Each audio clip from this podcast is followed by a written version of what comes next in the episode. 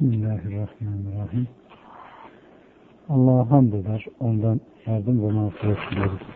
Nefislerimizin şerrinden ona sığınırız.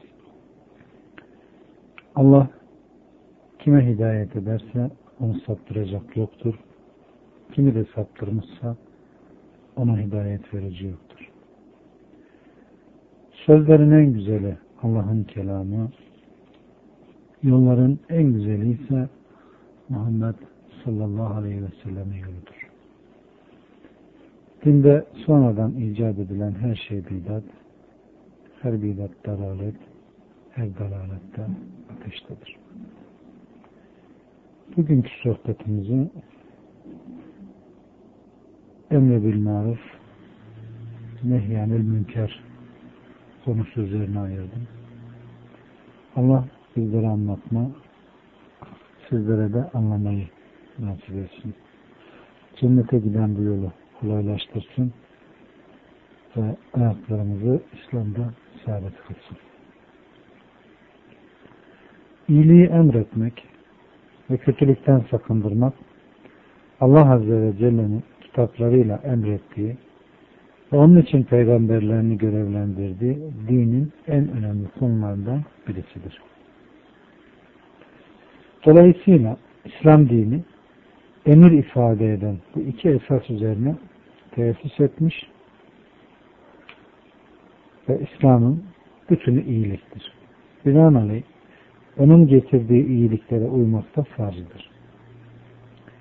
İnsanlar mutlak iyilik olan şeriatın bu hükümleri dışına çıktıkları veya onlara muhalif ettikleri zaman iyiliğin zıttı olan kötülüğü yapmış olurlar ki bu takdirde onları bu kötülükten alıkoymak gerekir. Kendisinden alıkonması gereken bu kötülükte ancak iyiliğin bilinmesiyle anlaşılabilir.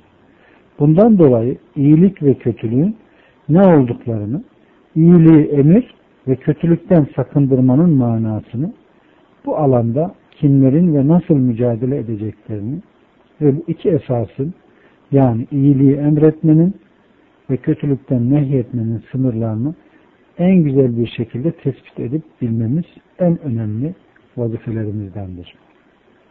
Çünkü bu daveti yapmak isteyen insanların yolun başlangıcında öğrenmeleri gereken çok önemli prensip, esas ve edepler vardır.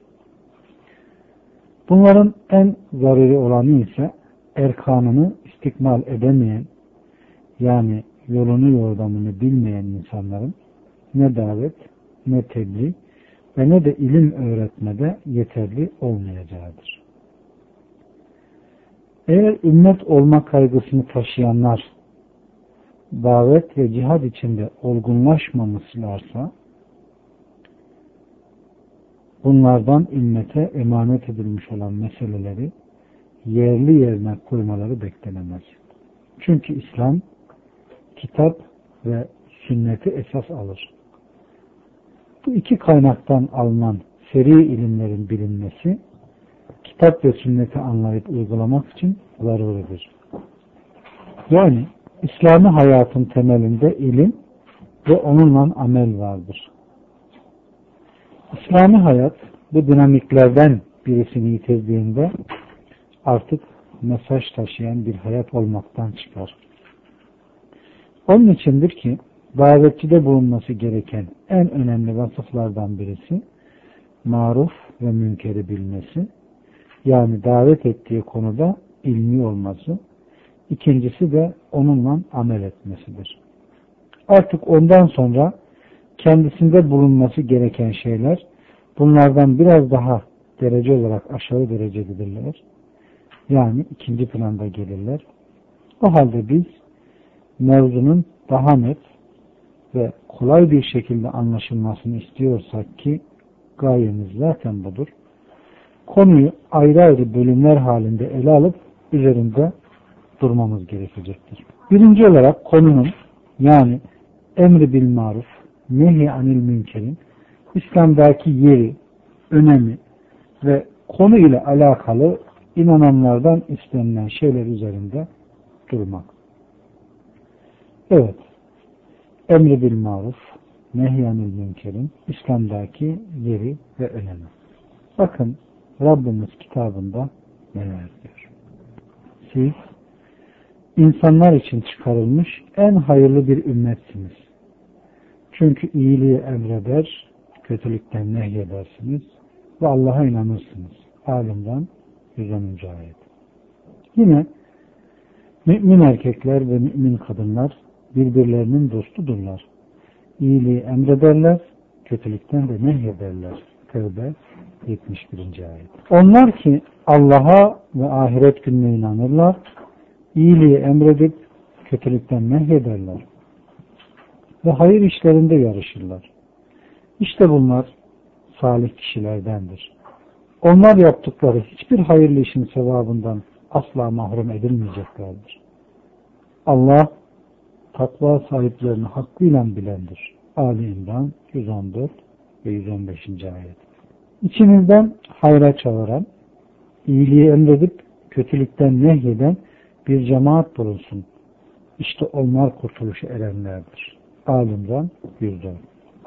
Zikredilen ayeti kerimeler ve bunlarla eş manalı olanlar İslam'da emri bil maruf, nehyanül münkerin önemli bir yeri ve değeri olduğunu açıkça ifade etmektedirler. Allah subhanahu ve teala bu ümmetin iyiliği emreden ve kötülüğü de nehyeden bir ümmet olduğunu haber verirken bu görevi ona farz-ı kifaye kılmıştır. Bu husustaki delil de son olarak zikrettiğimiz şu ayet-i kerimeydi. İçinizden hayra çağıran, iyiliği emredip kötülükten nehyeden bir cemaat bulunsun. İşte onlar kurtuluşa erenlerdir. İyiliği emretmek ve kötülükten nehyetmek cihadın mütemmimi olunca haliyle cihatta farz-ı kifaye olur.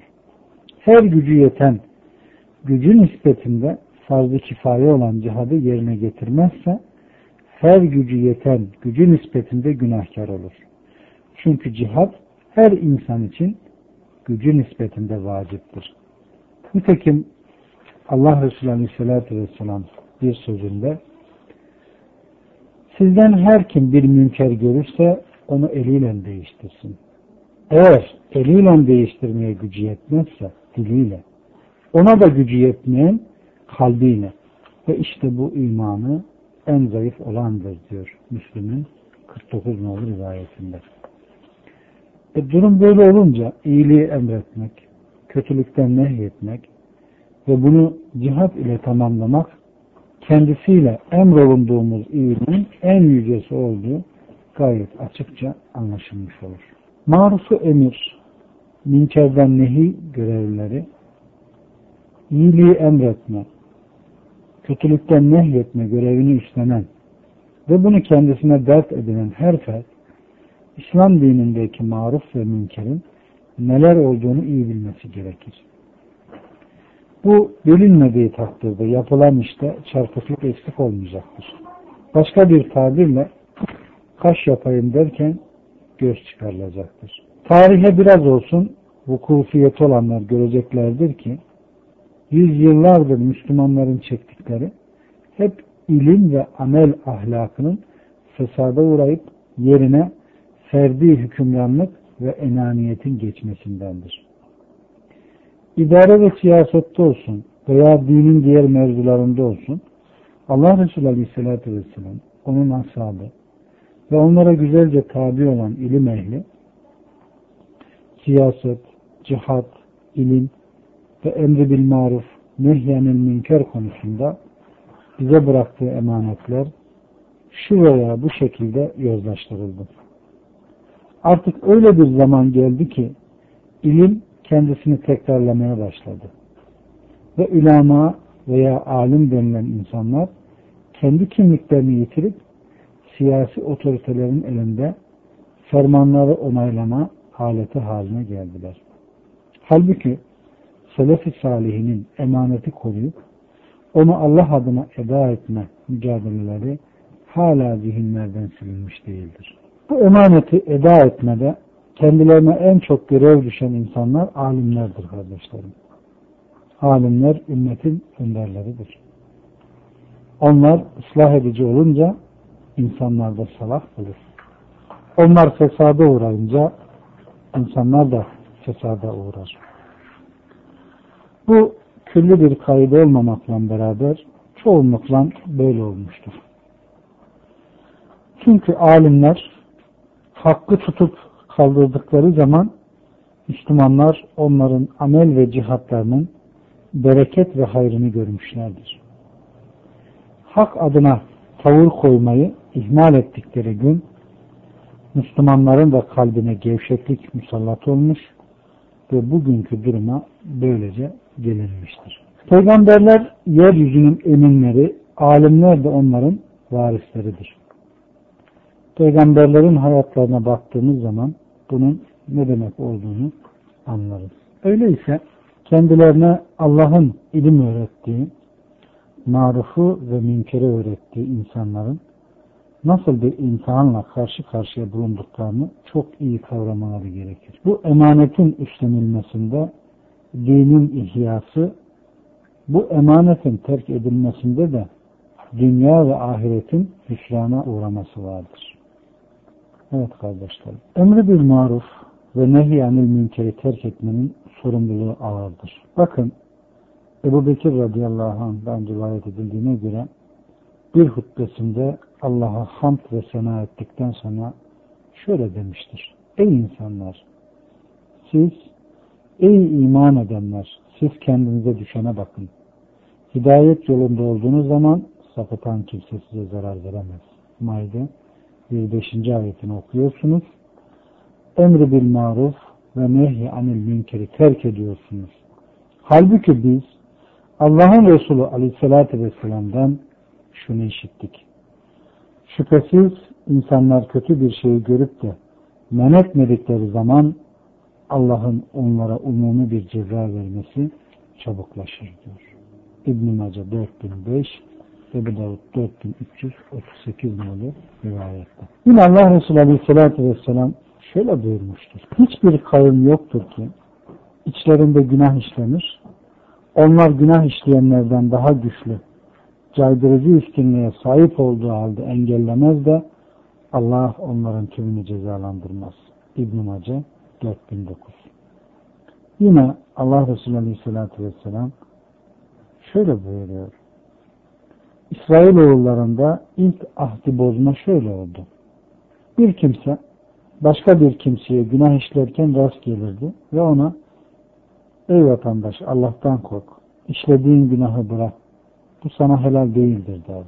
Sonra ertesi gün yine aynı şahsa rast gelir fakat bugün onu men etmezdi. Çünkü beraber yiyor, beraber içiyor ve beraber oturuyordu.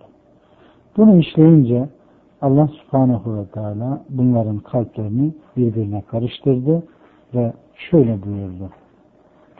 İsrailoğullarından kafir olanlar Davut'un ve Meryem oğlu İsa'nın diliyle lanetlendiler. Bu günah işlemeleri aşırı gitmelerindendir. Onlar yaptıkları fenalıklardan birbirini alıkoymazlardı. Yapmakta oldukları cidden ne kötüydü.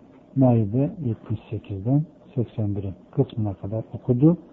Sonra Allah Resulü Aleyhisselatü Vesselam şöyle dedi. Allah'a yemin ederim ki ya marufu emreder ve münkerden de nehyedersiniz veya zalimin elinden tutar onu hakka sevk edersiniz. Onu sadece hakka uygulamaya zorlarsınız. Evet. Ebu Davud 4336. Yine Allah Resulü Aleyhisselatü Vesselam bir sözünde bir kimse diyor bir kavim arasında bulunur. Orada isyan işlenir.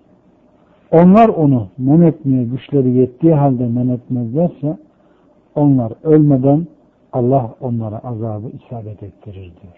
Ebu Davud'un 4339 numaralı rivayeti. Allah Resulü Aleyhisselatü Vesselam'a ya Resulullah emri bil maruf nehy anil münkeri ne zaman bırakırız diye soruyorlar. Allah Resulü Aleyhisselatü Vesselam diyor ki sizden önceki ümmetlerde ortaya çıkan içinizde de ortaya çıktığı zaman diyor. Sahabe diyor ki ya Resulullah bizden önceki ümmetlerde ortaya çıkan ne? Allah'ın Resulü Aleyhisselatü Vesselam Hükümdarlık küçük olanınızda, zina, fuhuş büyük yaşta olanınızda olur. Ve ilim de fasık olanlarınızda olur diyordu. Evet kardeşlerim. İbn-i Mace'nin 4015 nolu rivayeti. Yine Allah Resulü Aleyhisselatü Vesselam bir sözünde Allah'ın emir ve yasaklarına uyan kimseler bir gemide kura çekerek yerleşen şu topluluğa benzer. Onların bir bölümü geminin üst, diğer bölümü alt katına yerleşti. Alt katta olanlar su ihtiyaçlarını gidermek için üst katta bulunanların yanından geçiyorlardı. Daha sonra dediler ki biz bulunduğumuz yerde bir delik açsak da yukarıdakileri rahatsız etmesek. Eğer üst kattakiler bunları delik açmaya serbest bırakırlarsa hepsi helak olurlar. Eğer engel olurlarsa hem kendileri hem de onlar kurtulurlar diyor. Bukhari'nin 5. cildinin 2481 nolu rivayetinde. Evet kardeşlerim. Yine Allah Resulü Aleyhisselatü Vesselam bir sözünde nefsim elimde olan Allah'a yemin ederim ki ya iyiliği emreder, kötülükten nehyedersiniz ya da Allah Azze ve Celle üzerinize bir azap indirir, ondan sonra dua edersiniz de dualarınıza icabet olunmaz diyor. Tirmizi'nin 2259 nolu rivayet. Yine Allah Resulü Aleyhisselatü Vesselam şöyle buyurmuştur. Ey insanlar! Allah'a duada ve istiğfarda bulunmadan önce iyiliği emredin, kötülükten de nehyedin. Yoksa Allah Azze ve Celle duanızı kabul etmez, tövbenizi kabul etmez, iyiliği emredip kötülükten nehyetmeniz malınızın çıkmasına sebep de olmaz. Ölümü de yaklaştırmaz. Yahudi ve Hristiyan din adamları iyiliği emretmeyi, kötülükten nehyetmeyi terk edince Allah onlara peygamberlerin lisanı ile lanet etti. Sonra tümü birden belaya uğratıldı diyor. Evet kardeşlerim. Yine Allah'ın Resulü Aleyhisselatü Vesselam bir sözünde La ilahe illallah sözünü söyleyen kimseye bu söz devamlı fayda sağlar. Bu kelime-i tevhidin hakkını verdikleri müddetçe onlardan azabı ve kötülüğü giderir. Sordular. Ya Resulullah onun hakkını vermemek nasıl olur? Dedi ki Allah'a itaat etmemek yaygınlaşınca kötülükten sakındırılmaz ve kötülük kaldırılmazsa hakkı verilmemiş olur diyor. Evet kardeşler. Ayşe annemiz diyor ki Nebi Aleyhisselatü Vesselam yanımıza girince yüz hatlarından ona bir şeyler olduğunu hemen sezdim. Hemen abdest alarak mescide gitti. Hiç kimseyle konuşmadı. Hücreden kulak vererek söylediklerini dinledim. Minbere çıkarak Allah'a hamd ve sena ettikten sonra şöyle dedi. Ey insanlar! Allah-u Teala dua etmeden önce iyiliği emretmenizi, kötülükten nehyetmenizi, yoksa duanızı kabul etmeyeceğini, kendisinden istediğiniz şeyi de vermeyeceğini, yardım istediğiniz zaman yardım etmeyeceğini haber veriyor. Ayşe annemiz diyor ki, bu söylediklerine bir şey eklemeden minberden indi. İbn-i Mace'nin 4004 nolu rivayetinde bunu bulabilirsiniz. Buraya kadar zikredilen delillerden iyiliği emretme, kötülükten alıkoymanın İslam'daki yeri, önemi ve bu konuyla alakalı malumatı olanların bundan sorumlu ve görevli olduklarını kısa da olsa öğrenmiş bulunmaktayız. Ayrıca bu görevin ihmalinden dolayı geçmiş ümmetlerin başlarına gelenleri ve aynı şeyin bizde vuku bulmasıyla da aynen onların başlarına gelen bela ve musibetlerin bizim de başımıza geleceğini öğrenmiş bulunmaktayız. O halde bu önemli görevin temsilcisi olmak büyük bir sorumluluk gerektiriyorsa ki öyledir, o zaman bu görevi omuzlayan insanlardaki bulunması gereken vasıfların ve meziyetlerin neler olduğu iyi bilinmesi ve iyi öğrenilmesi gerekir.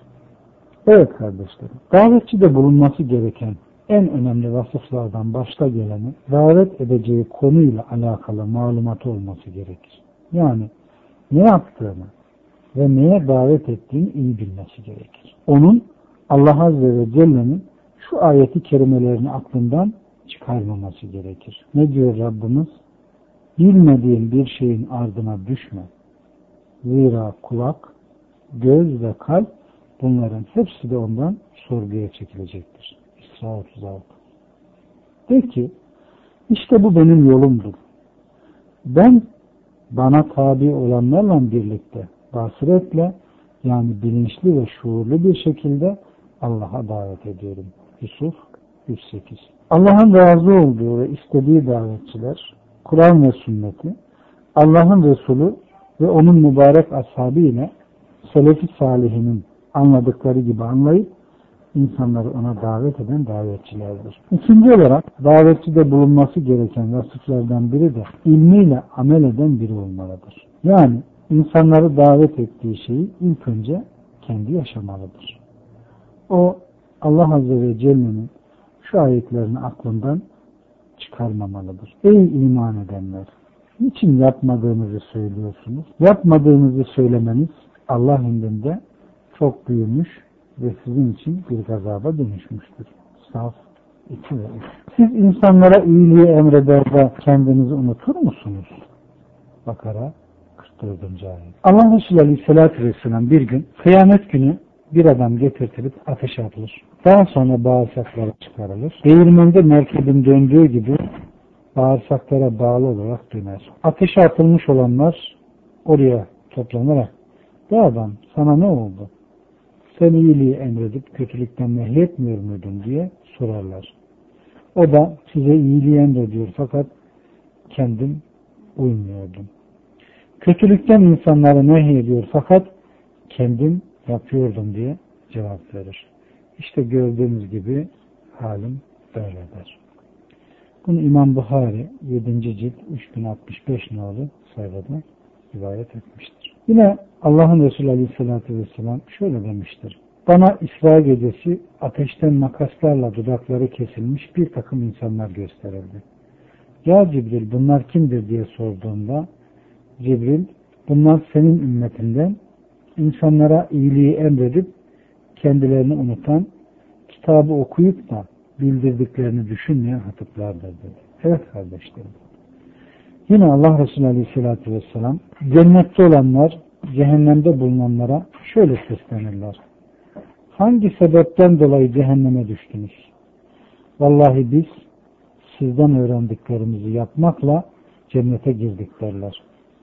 Onlar da derler ki biz söylüyorduk fakat söylediklerimizi yapmıyorduk. Evet kardeşlerim, ayet ve hadislerdeki manaları düşünelim. Artık davetçinin en büyük gayesi kitap ve sünnetin yaşanması ve yaşatılması olmalıdır. Bu uğurda koşmalı, bu uğurda yorulmalıdır davetçi. Ve yine şuurlu, basiretli davetçilerin vasıflarından biri de öğüdünde ve davetinde yumuşak ve hikmet sahibi olmasıdır. O insanları hakka davet ederken yumuşak ve hikmetli bir yol takip eder. Din ahkamını insanlara öğretirken efendi ve ağırbaşlıdır. O her zaman Allahu Teala'nın şu ayeti cellesini düşünür. Rabbinin yoluna hikmetli söz ve güzel öğüt ile davet et.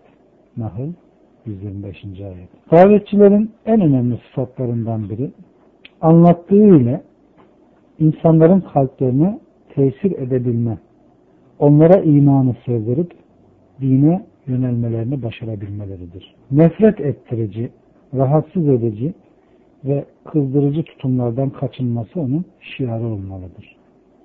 O yine bildiklerinin tamamını ben şunu da biliyorum dercesine aktarmamalıdır. Nasihat ve övgünü karşı tarafın müsait zamanlarını gözeterek onların duygularını okşayacak şekilde uzatmadan, karşıdakilerine usanç, bıkkınlık vermeden yapmaya çalışmalıdır. Hikmet sahibi, akıllı, liyakatlı ve ileri görüşlü davetçi, davet ettiği kimseye karşı yumuşak davranması ve onların cehaletlerine, hata ve bıktırıcı sorularına karşı sabırlı olması gerekir.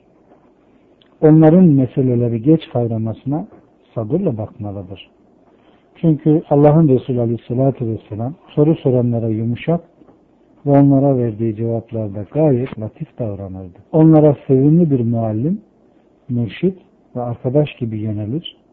Meseleyi anlayıncaya kadar açıklardı ve anlatırdı. Enes diyor ki Allah Resulü Aleyhisselatü Vesselam bir şey söyleyince anlaşılsın diye 3 defa tekrarlardı.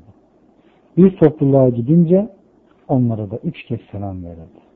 Evet kardeşlerim, Ayşe annemizden, o da şöyle diyor: Allah Resulü Aleyhisselatü Vesselam'ın sözü dinleyen herkesin anlayabileceği şekilde açık ediliyor. Evet kardeşlerim, şuurlu bir davetçinin vasıflarından biri de kendisine zulüm de etseler hakkı söylemekten geri durup halkı memnun etmeye çalışmaz.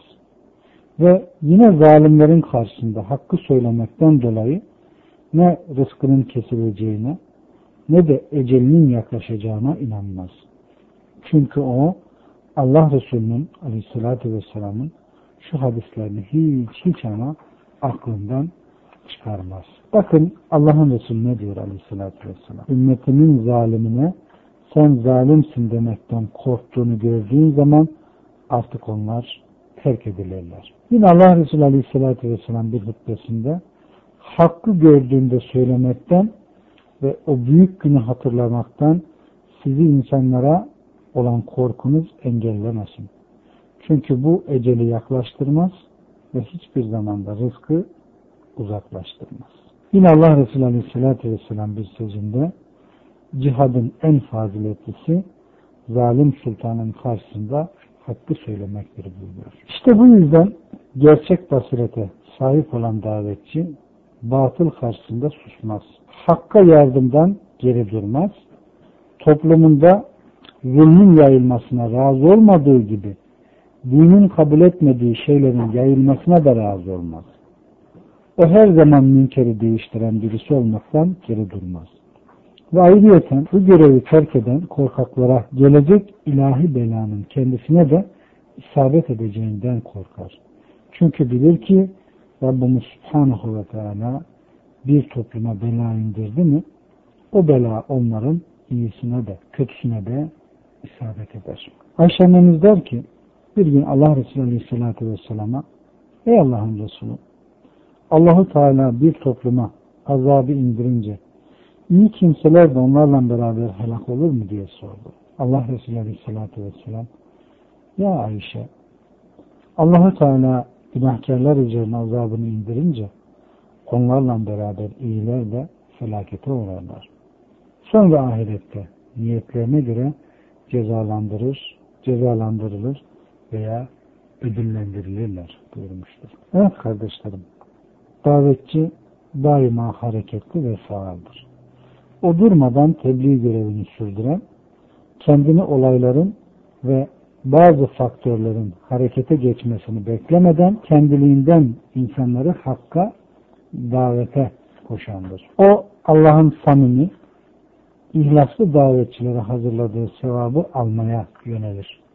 Çünkü Allah Resulü Aleyhisselatü Vesselam şu hadisini aklından çıkarmaz.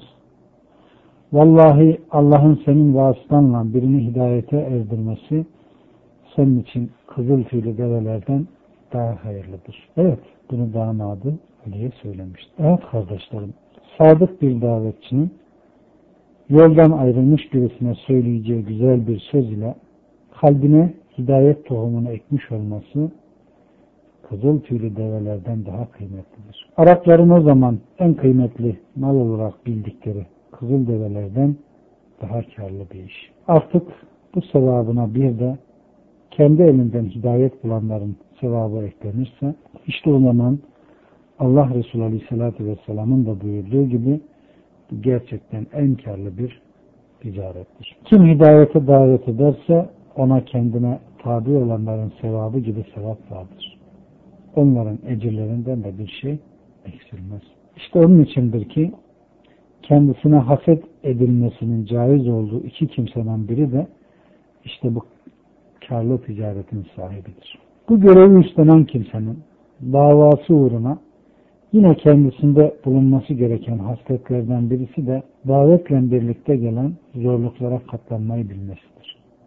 Yani sabırlı olması gerekir. İnsanların ani karşı çıkışlarına, kötü muamelelerine, zan ve düşüncelerinin fesadına, hakkı geç kabul etmelerine, uyuşukluklarına, şöhret ve menfaat peşinde koşmalarına ve buna benzer davetçiyi sıkacak, zorlayacak basitliklere Müslümanın kendini hazırlayıp sabretmesi gerekir. Çünkü birçokları bir ümitsizlik anında sıkıntı ve güçlüklerle karşılaşınca insanlardan uzaklaşıp inzivaya çekiliyorlar. Bu sebepten hadis-i şerifler inananların, özellikle davetçilerin azimlerini kuvvetlendirir mahiyette, onların kalplerini azimlendirip ayaklarını sağlamlaştırıyor. Dikenli ve uzun davet yolunda sabredenlerin sabretmeyenlerden daha hayırlı olduğunu ilan ediyor. Allah Resulü Aleyhisselatü Vesselam'ın dediği gibi insanlara karışıp onların ezasına sabredenler, insanlara karışmayıp ezalarına sabretmeyenlerden daha hayırlıdır diyor. Bunu İmam Bukhari Edeb-i Müsned'den naklediyor. İnsanlara önder ve örnek Allah Resulü Aleyhisselatü Vesselam ve ondan önceki peygamberler insanların anlayışsızlıklarına ve basitliklerine sabrederlerdi. Davetçilerin sabrı tükenip göğüsleri sıkıldıkça kendilerine önder ve örnek kabul ettikleri peygamberlerinin bu konuda sabrını gösteren hadislere mutlaka ihtiyaçları vardır. İşte bunlardan bir ikisi. Peygamber Aleyhisselam bir gün her zaman yaptığı gibi bir taksim yapıyor. Ensardan biri, vallahi bu taksimat Allah Azze ve Celle'nin rızasına uygun değil diyor. Bu zalim söz Allah Resulü Aleyhisselatü Vesselam'ın kulağına gidince ne kadar üzülüyor. Yüzünün rengi değişiyor, gazaplanıyor. Sonra diyor ki, Musa ondan daha ağır eziyet gördü, yine de sabretti buyuruyor. Bukhari'nin 16. cildinin 7299. sayfası. Evet, Ayşe annemizden gelen bir rivayette ise Allah'ın Resulü Aleyhisselatü Vesselam'ın huzuruna 5-10 kişilik bir Yahudi heyeti geldi. Allah Resulü'ne ölüm üzerine olsun demek olan Esselamu Aleyküm dediler. Ayşe diyor ki, ben bu sözü anladım da san ve Allah'ın laneti sizin üzerine olsun diye karşıladım.